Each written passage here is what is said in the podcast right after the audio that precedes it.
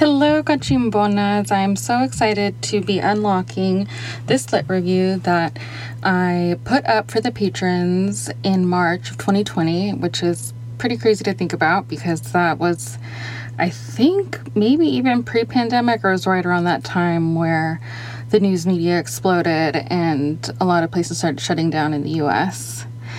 So, but the stuff that we talked about, that I talked about with Jasmine Magaña, who's a Salvi Fem PhD student at Duke University, are is still so so timely. And I was reflecting on this conversation and thought I need to bring Jasmine back because this was one of those conversations where I was like, oh shoot, I wish that I could make this public right now because it's so fire. So we talked about the artistic interventions of Cracky Rodriguez and the Fire Theory Collective of Salvadoran artists who Jasmine studies. And Jasmine broke down the zones of silence that have been created from the trauma of the Salvadoran Civil War and explains how fire theory uses collective corporeality to disrupt these zones of absence and gaps in knowledge and talks through the framework of quote Salvadoran ignorance as a state sanctioned policy of disinvestment. Like I said, this was a completely fire episode, and I wish I could have brought it to you all sooner. If you want to support Radio Cachimbona, then you can become a patron at patreon.com slash Radio Cachimbona for five or ten dollars a month. And you can also follow at Radio Cachimbona on Twitter, Instagram, and Facebook. And wanted to quickly apologize for the last episode where I think I did a double, where I did do a double recording of the intro. Apologies. Doing this all on my own gets me in a tizzy sometimes. So, thank you for your patience, and I really hope that you'll enjoy this Unlocked Lit review.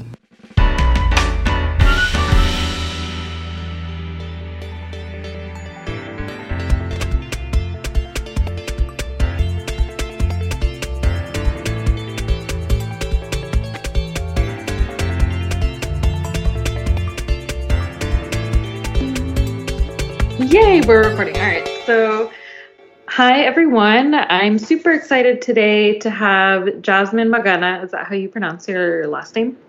Magaña. Magaña. Oh, okay. Dang, Skype doesn't have the ñ in your name. Yeah, I know. I tried. I it's a violation. I edit a lot. I'm right now in the process of trying to add it to my Duke profile so that it actually comes mm-hmm. out. Because yeah, without it, Magana happens a lot. I'm sorry for to have contributed to that. It's unfortunate. okay. But especially since I'm I'm very excited to have you on. You are a Salvadoran scholar. You go to Duke and you you think about the connections between Colombia and El Salvador, their art scenes and you know how the country's relationship with war affects the art scene and the art market and just, it's all super interesting. So I just wanted to give you the opportunity to let folks know kind of what what your focus has been while at Duke. Sure.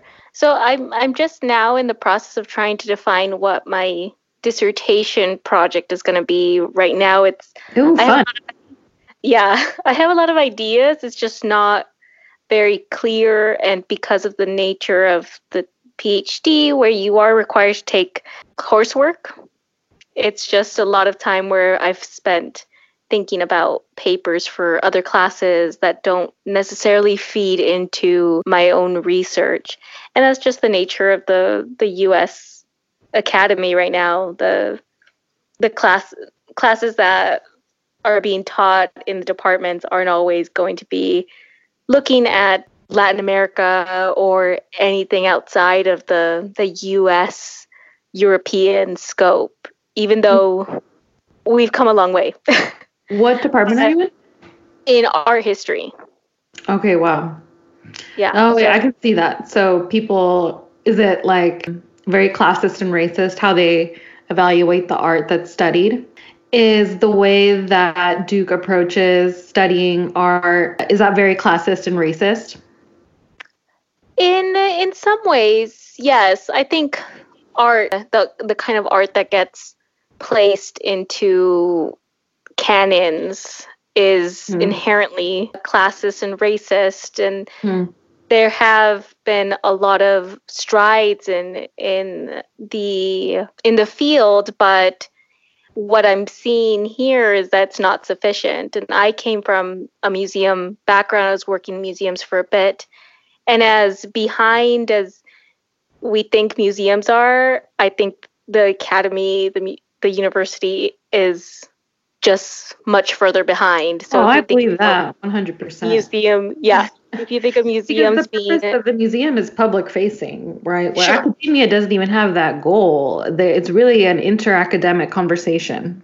Exactly. And I guess I had been out of that enough because I took I took time off between my undergrad and my masters and then my masters to the PhD.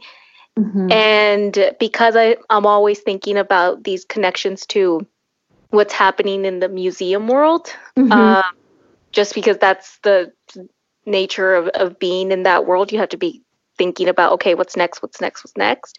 Mm-hmm, mm-hmm, mm-hmm. and even though I was excited about going back to, to school to be able to spend long time working on one project and seeing what comes out of it, mm-hmm.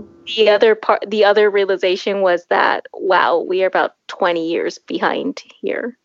Mm, wow, from what you saw when you were at museums. Yeah, I mean, like museums, maybe the lag time is five, ten years. At some of the bigger institutions, it might be ten years mm-hmm. in terms of what what they're looking at, what kind of conversations they're they're starting to have now. I think there are conversations that were happening in in community spaces and in other in like grassroots organizations, conversations that they were having 10, 15 years ago. But then mm. the academy is is just now catching up to where we were in those sorts of conversations right. 20 years ago, maybe more. well, hopefully they'll catch up someday. yeah, I mean, I hope so. yeah, yeah.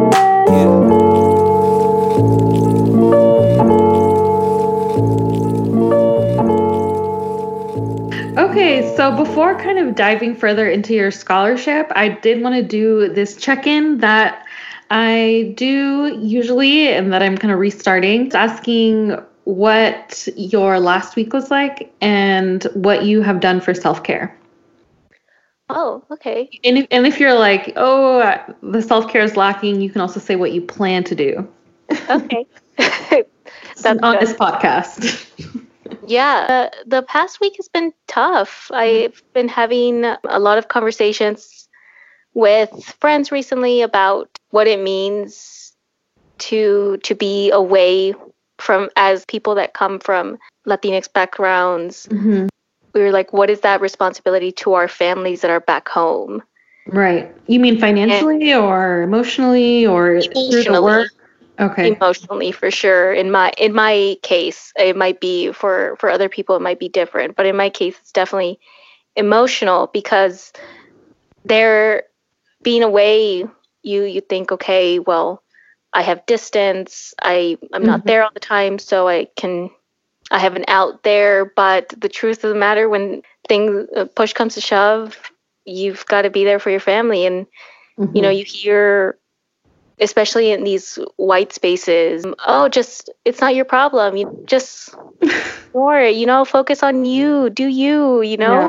Mm-hmm. And I'm mm-hmm. like, yeah, but that's not how our culturally right and I don't know, ethically even. Yeah, as humans, you know, we're all interdependent, codependent on each other, regardless of whatever American individualism will have you think. Exactly. And it's like, it's not raised like that at the end of the day. I'm like, I mm-hmm. have to pick up those phone calls, I have to right. find solutions and I am trying to be better about my boundaries, but with family, it's sort of these are the sorts of conversations I'm having with my friends. It's like with family, you could set up those boundaries, but when they come calling, there's really I don't know, I feel that responsibility to to help them. So the past week has been tough in in that regard trying to to manage those expectations of myself and also from them for my family mm-hmm. So, in terms of self care, in the past week, I've tried to to spend a lot of time with people that I like. uh, critical. Critical.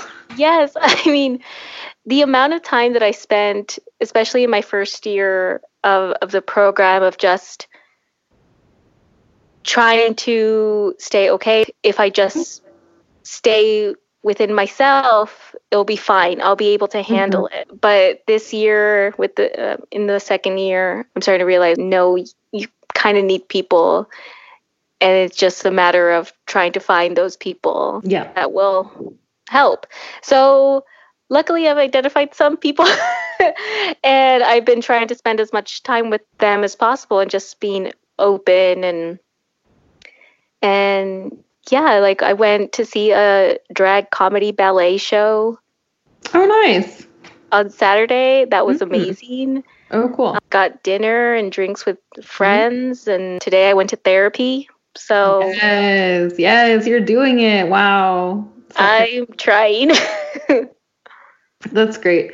Yeah, just in response to your white colleagues who are like, just focus on yourself, continue forging forward in academia. It's just like, uh, that's so unappealing because ac- actually academia is so oppressive and shitty. You, ha- I, you mentioned drawing boundaries with your family, but I think we were also talking about drawing boundaries in your workplace, right? Because well, that's not something I struggle with. That's like mm. actually what I'm trying to re- revisit now. Mm. It wasn't I started off the program and I was like, okay, I moved. I should say I moved to to Durham from from Buffalo.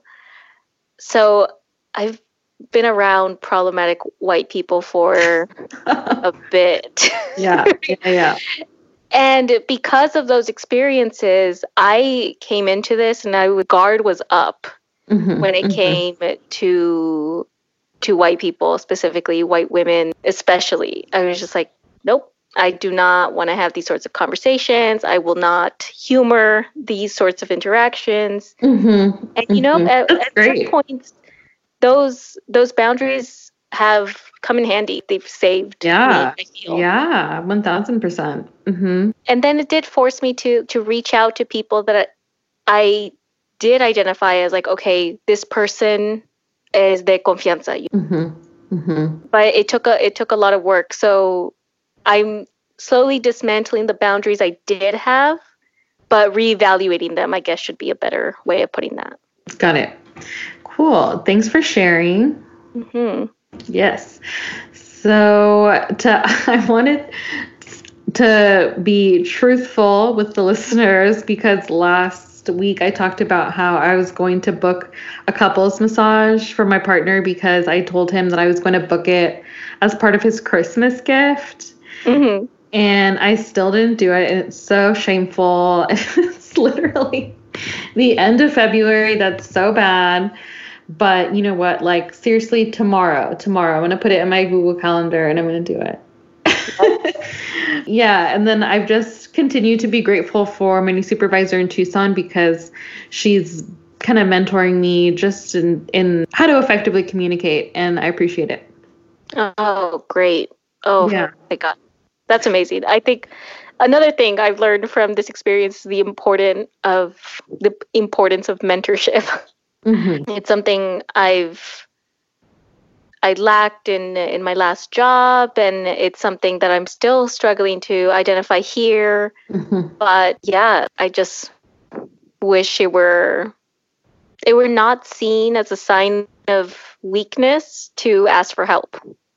Right. So I'm glad right. that your supervisor is is taking note of that and helping you helping you further your career and yeah and my skill set. And your skills yeah. Yeah that's the thing about the legal profession. Law school is this kind of theoretical exercise and it's pretty divorced from what legal practice is actually like and i think that's especially true at schools like stanford where i went and so really the only the only and best way that you can learn is by like working under an attorney more experienced than you and having them look over your work as you do it for the first time. And so it's it's so so critical for young lawyers to get mentorship and it's kind of shocking how many nonprofits, I can't speak to the private sector because I haven't worked in it, But it's shocking how nonprofits don't prioritize mentoring their young lawyers. They just treat them as disposable and these individuals that can just be churned out for a year and burned out and it's, it's awful. What's the the style of mentorship? Is it tough love or is it Oof, talked about tough love on the last episode. well, you, I, I mean, I talked about how that idea is so frequently applied to people of color.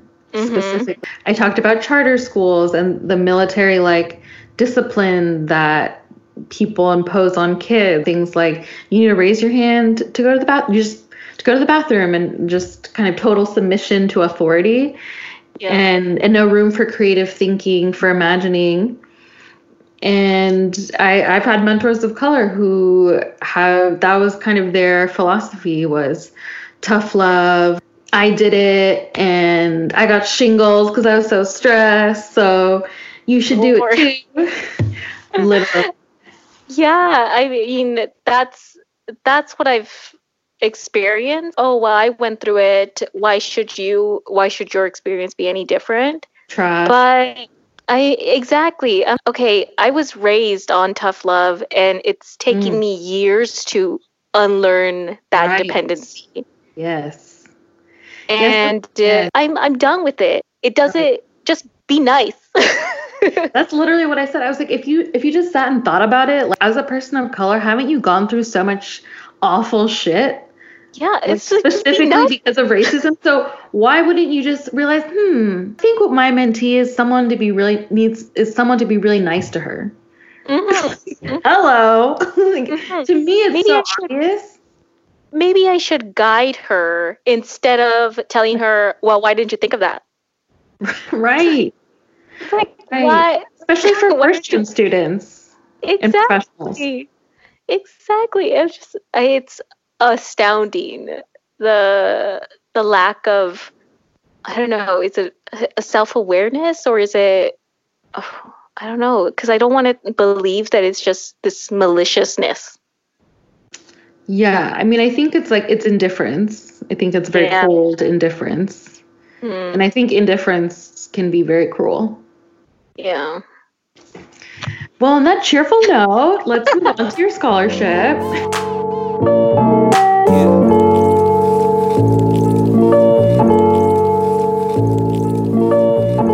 To just dive right into some of the stuff that you sent me. Could you explain why Salvador's right wing and particularly the National Guard came to assume that anyone who was a farmer or indigenous was a communist yeah. or insurgent after the 1932 ethnocide of Nahua people? Sure. I mean, I can't. I'm I'm still in the process of learning this. It's one thing that I found uh, starting in undergrad of mm-hmm. because I Girl, you, have so much more knowledge than anybody listening to this right now, myself included. Can you be like, oh, I just like eight years but since just, undergrad, but I'm I still learning. I think it's something that I became very self conscious of actually uh, having been educated in the US and gone to university in the, in the Pacific Northwest that I I had like white people coming up to me and telling me about the history of El Salvador, mm. where my family's from, and I was just like, uh, I don't know any of this. Right. And it right, wasn't right. that point where I was asked learning, but also asking questions. But it's still it's a yes. it's difficult thing for my parents to talk about, for my family to talk about. Right. So I don't really push it on them. Oh, tell me what El Salvador was like, what was this experience and something, which is why I'm so grateful towards artists that are addressing um, the political mm-hmm. environment so directly because mm-hmm. through them I'm also learning. But right. in terms to answer your question of I think it, it happens it, it, you see that sort of in in many contexts where mm-hmm. the worker is villainized by right wing governments mm-hmm. and the but the indigenous worker in particular the indigenous worker those those with little means that are just hoping to to organize and gain some mm-hmm. dignity mm-hmm. back from in their relationship to the state mm-hmm. and that's seen uh, and th- what the worst label that right wing governments can put on that, or any government Right. can put Right. on that sort of ask. It's communist. Right. Vote for Bernie. Go for Bernie. exactly. I just spent the weekend talking to people about Bernie. Yeah, I just mailed in my early ballot, voted in the Arizona primary. Love it. Okay. First day early voting in North Carolina It was amazing. great, great, great.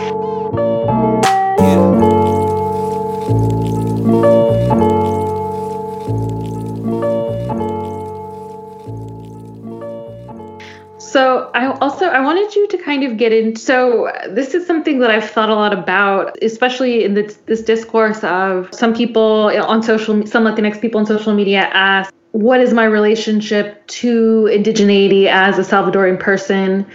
And I wanted you to give us this historical context because I think this is really important right? The, the 1932 ethnocide and then the subsequent targeting of indigenous people led to the virtual disappearance of the Nahua traditional dress, food, and way of life. And so just kind of wanted you to explain that a bit more for folks who don't know about that history. okay, let me see if I can like anything to deal with Central and South America. Race is just such a weird thing to talk about and its ties with indigeneity and Mm-hmm. everything. Let me see. Let me see if I could gather myself Mm-hmm. before I answer this question. Oh yeah, for sure, for sure. To go so so you want me to go through the this the history Yeah. mhm. Yeah. I mean, aside from what it was, what it what it stands a testament to, these it's not El Salvador is not the only country to be guilty of m- mass genocide of indigenous people. Right.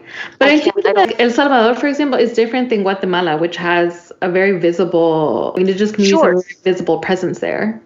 Yeah, yeah, yeah. And I think i- in terms of El Salvador, what happened was the the just the people that came in power and the the way they managed to control the land.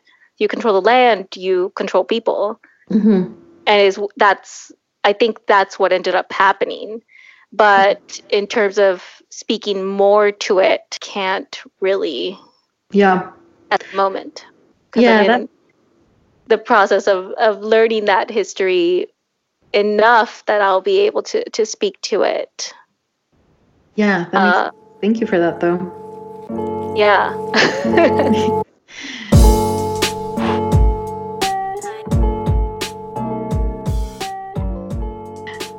So, so I I read the article that you sent about Cracky Rodriguez. Do you want to kind of share who he is as an artist? Sure. Victor Crack Rodriguez, he's a member of uh, an art collective, an art production collective called The Fire Theory.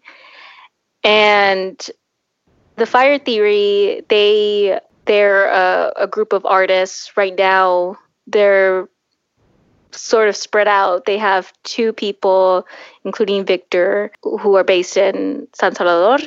There are mm-hmm. two other people based in Bogota right now, and one member who is in New York. So, because of their transnational locations, and they're but they're all from El Salvador originally, and they just happen to be spread out right now Oh, got it. and they're together they they produce art happenings performances interventions one of the one of their performances well it's not really i don't think i'd characterize it as a performance. One of their interventions one of uh, one that became they became known for was this soccer game between or where they invited former guerrilleros and former military officers to come together and they mixed them up in in the team so they didn't play against each other. Uh huh. But they were they played it in teams alongside each other and there was this game and then there was documentation and the the conversations around their experience during the war but also their experience during the game Mm. So this form of, of dialogue this Mhm. for inciting dialogue and i think that's what comes across in rodriguez in the in the piece by rodriguez from this mexican magazine it was published in this mexican magazine called terremoto it's one of those publications that is good to follow if with any interest in art from latin america Cool. and that's what he sort of pushes through in his in his essay talking about how this dialogic practice this centering dialogues between publics really is the center of of their practice and his practice through them That's so amazing. I love that. And and I love the I love that you phrase it as an intervention. mm-hmm.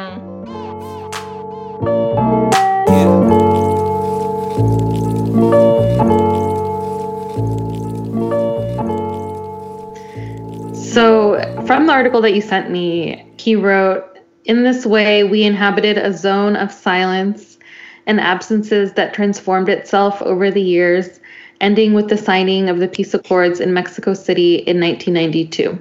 Mm-hmm. What does Cracky Rodriguez mean by a zone of silences and absences?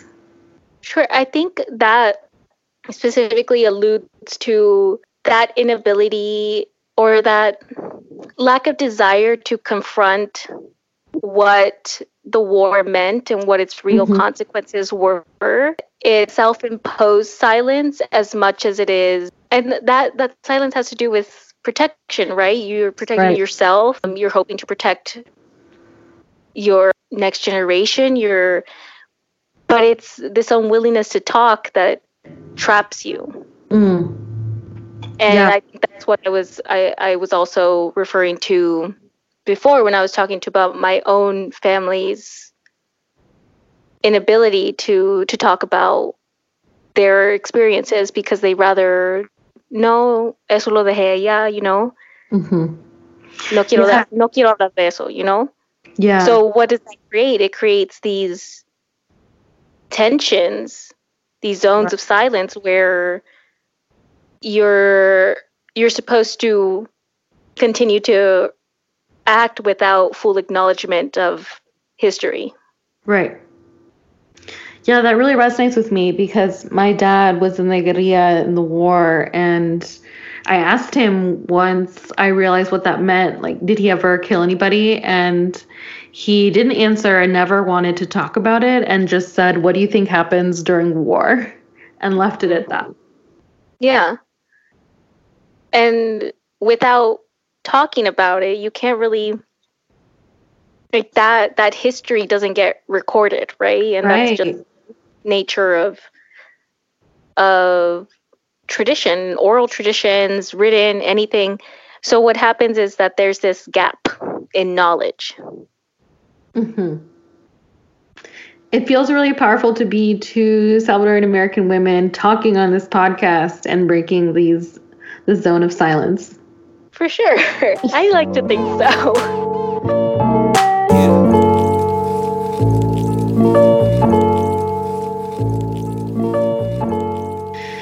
Can you explain what collective corporeality is? the the very act of being a collective i think you you function as a collective body and the way that that plays out with the fire theory specifically is that they at any given moment they have different projects going on and there's always a different head head of project let's say let's call that there's always the person running it and then the other members are helping to realize that vision. Mm-hmm. But that head is never the same. It changes according to to the project and according to whose project it is and the head is given authorship with support and their their work is always credited to the author to the head with support by the by so and so so and so so and so and they'll outline it. So I think in that sense that's the, the the body you know you have the head and then the limbs You could think of it like that. Hmm. So he so the but he, the collective corporeality refers to fire theory but i feel like in the article he was also saying that the our, pe- our people are some of so it's the fire theory but also like Ah. the people that are involved in interventions right Yes. yeah I think I remember I think I remember the part of it that you're referring to. That moment where he talks about the the reappropriation of corporeality mm-hmm. through through art. right Mhm. Let me think. In that context, in that reappropriating the body, it is about reinserting the body into into these conversations, which is where their performance comes in. And if you saw the the images that are attached to the article, he's very much about those moments of putting his his body into uncomfortable situations and performances as a way to use his body right. to translate what would be these zones of silence i guess. Mm-hmm. What what's unsaid what is not directly expressed he by reinserting by putting his body into these situations you are giving i don't want to say giving voice because that's also not tied to to a body necessarily but you are giving shape I Mhm. guess we could say, giving shape to abstract forms of language and things that reside in the realm of symbols and that sort of thing. Right. Yeah, and and when I think about the phrase collective corporeality, I, I also think about Central American migration and how these this mass movement of bodies also is is an expression of the trauma left unaddressed. Mm-hmm. So okay, I'd like so to hear more about that. what? I'd like to hear more about that. Oh, I mean that, that's kind of the extent of the, that I've thought about it. I, I guess to make it kind of more specific and concrete and how I experienced it in my life, there's been time with the caravanas, for example, Trump, but not even just Trump. I mean, I think conservatives in general try and pit the lawyers who are providing asylum workshops or who are providing legal relief to or helping people get legal relief in, as part of the caravana are these radical political thinkers who are imposing their own radical beliefs onto the people who are migrating and there's this really awful dehumanizing idea that they can't have their own politic. Hmm. And i think just because a person can't articulate their migration in marxist terms doesn't mean that them the, the mass movement of people fleeing this trauma left unaddressed right. This ms-13 gang violence that we know emanated from la prisons and deportees from the us right? That's all that's all trauma left unaddressed. Mhm. and you're right and these, this zone of silence of is still present in in El Salvador now with people not able they're not able because in certain areas the the gangs are like quasi government so mm-hmm. you people can't report to the police because reporting to the police is like reporting to to the gangs. And and so again it's like it is this imposed silence and it's it's self-regulated perhaps but it's really because it's life or death circumstances. And so even if there isn't you know traditional union organizing a group of people a group of workers huddled in a corner talking political strategy of how to unionize the workplace for example uh, i still think that the the mass migration of central americans fleeing these war-torn countries that are experiencing violence that's a direct result of US imperialism are also engaging in a politic and a collective corporeality that's really important to recognize. Mm-hmm. Yes, but also this I this idea that I think what you're saying is right. This idea that someone has to explain why they fear for their life, and it has to be in terms that uh, could be intellectualized or whatever is mm. just ridiculous. It's like if someone tells you, I have to leave my home, I can't be here anymore, then you believe them. Right. Right? It's right.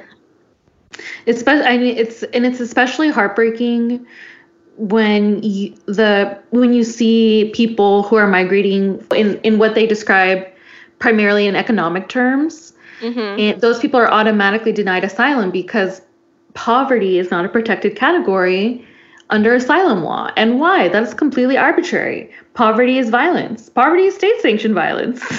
Yeah. so how, why is that not an asylum category i don't know Let's make me an immigration judge, guys. I got yes. it. Yes. no, that was a joke. I would never do that.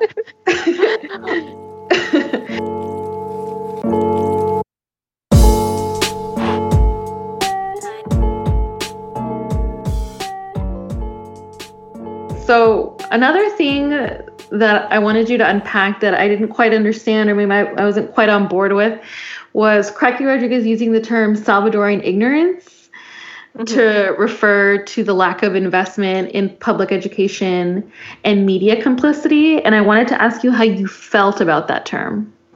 Sure. I guess the way I read it is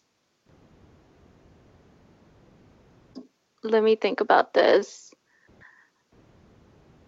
I think I read it as directed or is in reference to a government entity, right? Like okay, mm-hmm, mm-hmm. yes, I see that like as an official state policy, right? Not as as a critique of el pueblo. Okay. Oh my gosh, I'm really glad that you clarified that because that's. I, I read it at first as a critique of pueblo, and I was like, uh, this feels weird, but you're totally right that he is talking about state sanctioned policies because he's talking about the lack of investment in public education and a media news source, um, you know, a media world that also is complicit. So I think that that makes total sense. Yeah.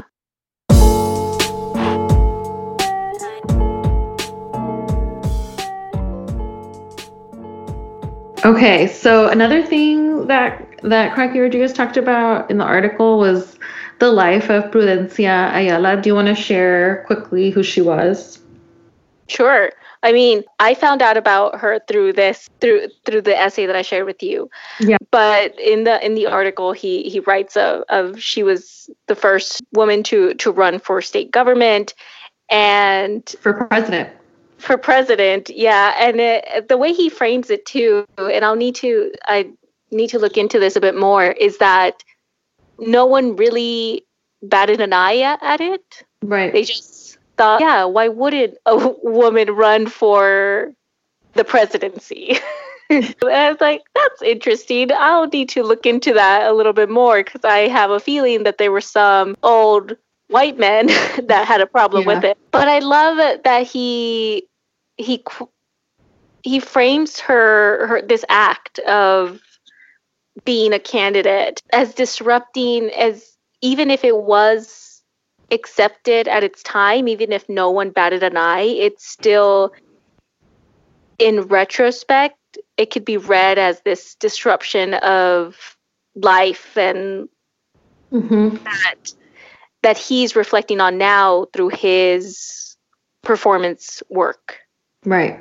Is what this shaking of society, right. like shaking awake, mm-hmm. and that her candidacy could be read as that. Yeah, I quoted that because I found it so powerful. He said that her candidacy was an act that shares with action art and political art the capacity to break into life and the collective. Mm-hmm. Which I think is what their fire theory is trying to do. Yeah. And then he defines action art as, and I might have the, the quote wrong, but precise, direct occurrence that makes real this possibility for change. Mm. And I'd love and I love that specifically of their work that there is there's definitely a critique of the situation as it is, but then the very their work highlights this hope that there can be change. Mm-hmm. That if we just shake, disrupt everyday life just a little bit, Mm-hmm. Mm-hmm. then it's it highlights that that space that exists that in which people can make change. That is so powerful. Yeah, I I, I this is what I love about what I do. I get to Yeah. look at art and think about art all day and sometimes it makes it worth it. yeah. Can you explain what Cracky Rodriguez means by adult centrism? What was the context of that? I guess I could pull it up too. Let me see. He says in this march, nothingness challenged the adult centrism that not only damages the generational succession, but also resorts to its advocacy of war through the use of pyrotechnics to perpetuate the sounds of violence. mm. Wanna When he's talking about the Labor Day march on May 1st, where people wore all black and walked backwards, Right. and it was called Nothingness. Right. Okay, I found it. Hmm. I guess I didn't think about that too much. It's just one of those phrases that I I read but it didn't register. Yeah. But we can unpack it. Let's talk uh, like adult centrism. What would be uh, an adult centric perspective? I think I would one that doesn't take youth seriously.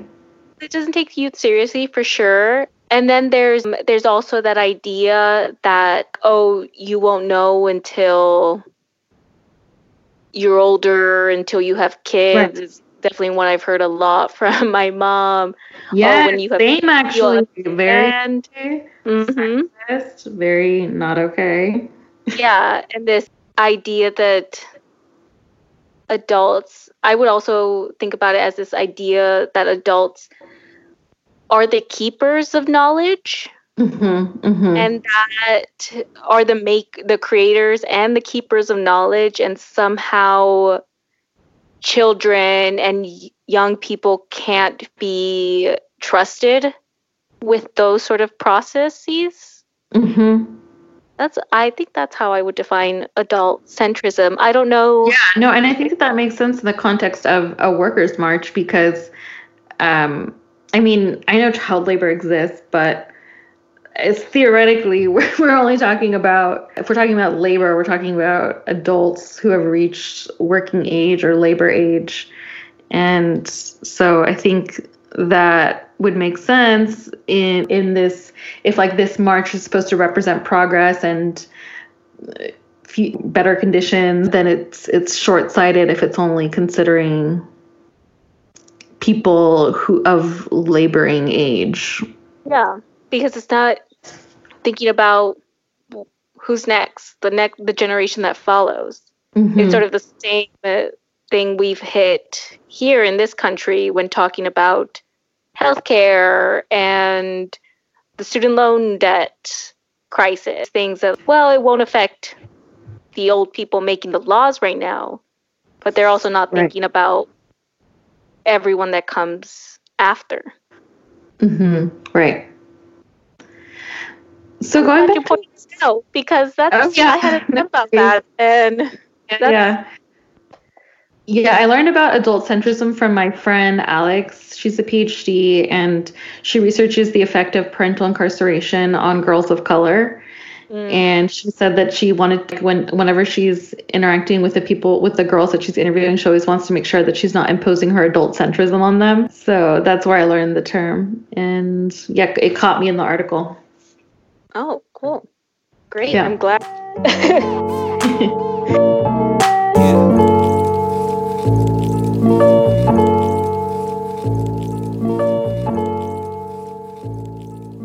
Yeah, so I wanted to going back to the topic about ignorance. So he also talks about ignorance as a resource. Can you explain that? right? Because we had just discussed Salvadoran ignorance referring to this the state and its kind of intentional lack of investment in education. But how is that then a resource? Mm-hmm. I think it's a resource because if there's a lack, then it can be addressed, right? Right. So you could work with a blank slate, so to speak. Hmm. You could work upon it at least. Right. so I think in, in that sense, it would be a resource. hmm And then how can ignorance intersect with knowledge? That was another phrase that he brought up. I think the intersection happens with the addressing Mm. of ignorance, hmm the acknowledgement Right. that there is a, a lack, and that you are intersecting with knowledge. Right. It's not a direct intervention yet, but an acknowledgement is knowledge, right? Mm-hmm. Right. Mm-hmm. It's that initial recognition. Mm-hmm. So, oh, a- another thing that Kraki said that stuck out to me was we share an addiction to consumption that is closely related to loneliness. How do you think that that plays out in our everyday lives? Oh my God, where doesn't it play out in this? Capitalism. Uh-huh, capitalism. It's just this idea that if I buy that oil diffuser, then it will it will give me the the calm that I need if I put this sort of oil in it. or I don't know, uh, loneliness is a sort of inquietude, right? yeah. I just imagine more of more of an ache than like an An ache. Mhm.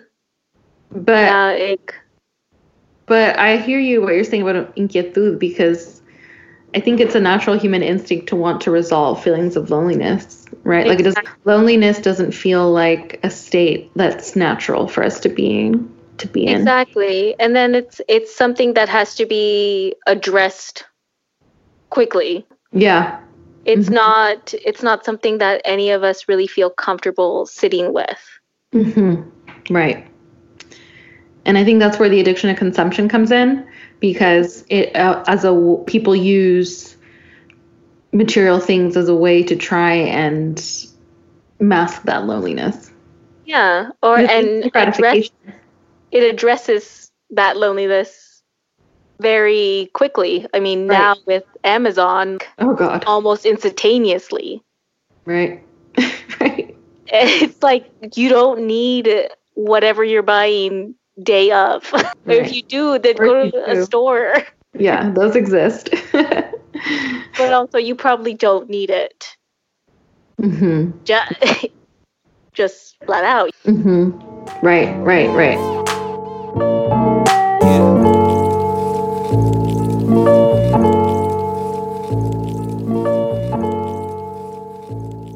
Can you explain why El Salvador and Colombia's histories are useful to compare? We kind of got into that a bit in the previous call, and I thought it was really interesting. So I just wanted to ask more about that. Sure. I mean, I'm still trying to to think about this question of because it's not a connection. It's a connection I, I saw for myself, but seeing the fire theory work in these two contexts and make and start talking about the connection between the two contexts in terms of right now they're focused on this idea of migration uh, within Latin America and also going outside of that. Um, so because because they have made that connection, um, I sort of took that as a as a go sign to to think about this more closely. And I hope that that's once I'm done with coursework, it's something that I'll, I'll get into. But what I find interesting about Colombia and El Salvador right now is thinking about them as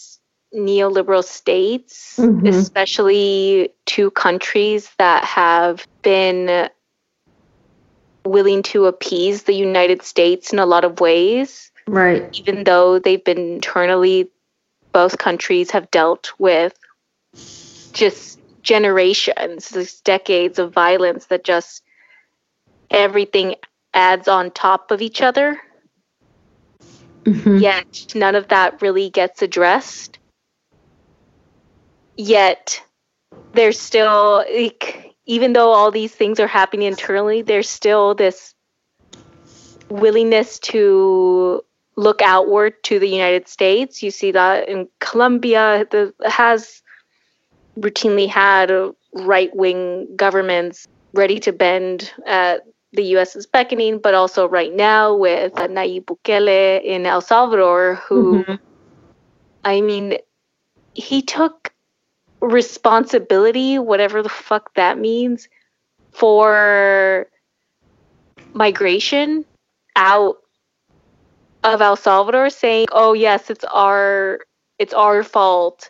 But then mm-hmm. it's just a way to it was just a way to appease Trump in his blaming of shithole countries, right?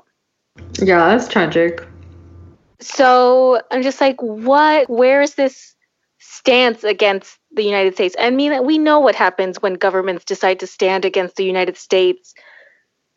But mm-hmm. politically, I think the context of Colombia and El Salvador really are marrying each other. And then socially, there's those aspects where you have these decades long traumas that just add up and affect generations in very different ways. And at the same time, you have these generations of artists that are looking to address the social social situation and talk about okay what is this process of healing of recuperation look like if it mm-hmm. doesn't come from a state level mm-hmm. how do we heal as a community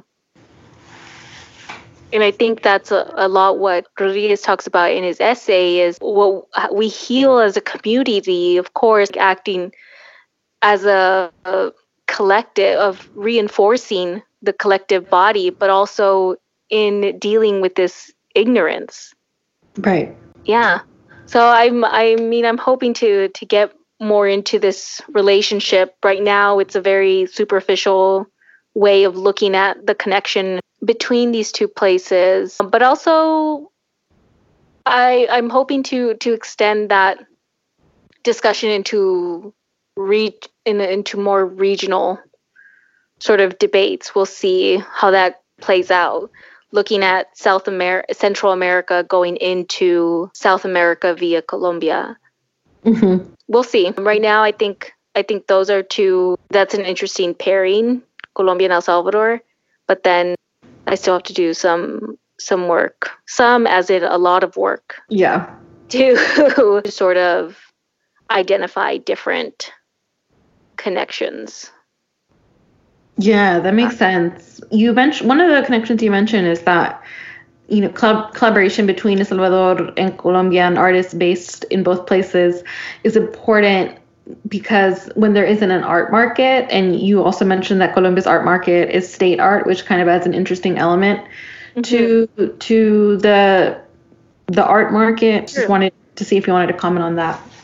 Well, Colombia does have a number of, of, contemporary art galleries that are very active, and some even participate in art fairs globally. Mm-hmm. Um, and that was very interesting to me to to see when I was down there this past summer because there were definitely a couple of names of galleries that I had heard of before just through my work with in museums and being aware of art fairs and the US art publications there are some names that come up when talking about contemporary galleries, contemporary art galleries in, in Colombia. But I was amazed at how many there actually were that were actually addressing a more internal market and trying to grow mm. a market for Colombian but also international artists showing in Colombia. Mm. So there that market is a little bit more developed. Right. Right now. And that's why I, I think of it as a as a precedent. Like if we look at where oh, and the the state run project that you mentioned, a, there's a lot of museums and institutional commissions that run the other side of the art world. So there are these commercial galleries, but there there are also the museums which are state run. And I'm trying to think. I think all in Bogota. I'm trying to think of. Yeah, they're all government initiatives, the museums. You don't have private museums the way you do in the United States. Wow, and it's it's really cool that they're investing and giving a platform to inter- to their own artists and but also to other international artists as well. Mm-hmm. But that was definitely amazing to see because there were some like there's just this area in Bogota that's where it's just a concentration of art of art galleries and it's amazing to know like the amount of names that I was not familiar with that just don't show outside of Colombia or don't address the art world outside of Latin America. So, from this context over here, looking out, you'd say, oh, well, there's not really an art market. There's not an art scene, whatever that means. Mm-hmm. But then being down there is like, no, it's just a, it's a very internal thing because it's sort of taking care of your immediate surroundings before you start looking out why need why do you need to address the United States would right. be their would be their viewpoint or why would as as a, a commercial gallery there like why would they need to pay the exorbitant amount of money that is required to participate in art fairs in Europe and in the US when they could spend that money furthering the career of an artist in Colombia. Makes a thousand percent sense to me. Yeah. So then El Salvador, San Salvador has had a couple of, of commercial galleries that have existed before, mm-hmm. but right now there's only one and they started they opened in uh, june or july was it? It was one of the in the summer. It's called la unica gallery and it was started with by an artist uh, down there and and another another curator who's originally from the us i think i'm blanking on her name but they're hoping that they will be the first of many and that's sort of what you see right now in, in El Salvador, the beginnings of art centers, art spaces, but they are artist run. They are mm-hmm. The mm-hmm. responsibility mm-hmm. of the artist to keep going. There's a lot of self curating too, because there are no curators as a profession you don't see that in El Salvador. It's not a supported profession. Mm-hmm. So the artists have taken that gap as a, a way of of shaping the context around their own art, but also, you know, they're they're picking up that slack. Right. Well, thank you so much for sharing your knowledge. This was such an illuminating interview and I hope to have you back on the podcast again soon. Yeah, I mean, I don't. I'd love to be able to update you on an actual path of uh, yes. course of my research yes. as it develops. It's just right now very early stages, but I look forward to to seeing what comes out of this. Yeah, so thank you so much for being on the show. And I'm going to, okay, I'm going to stop recording. So bye, everyone.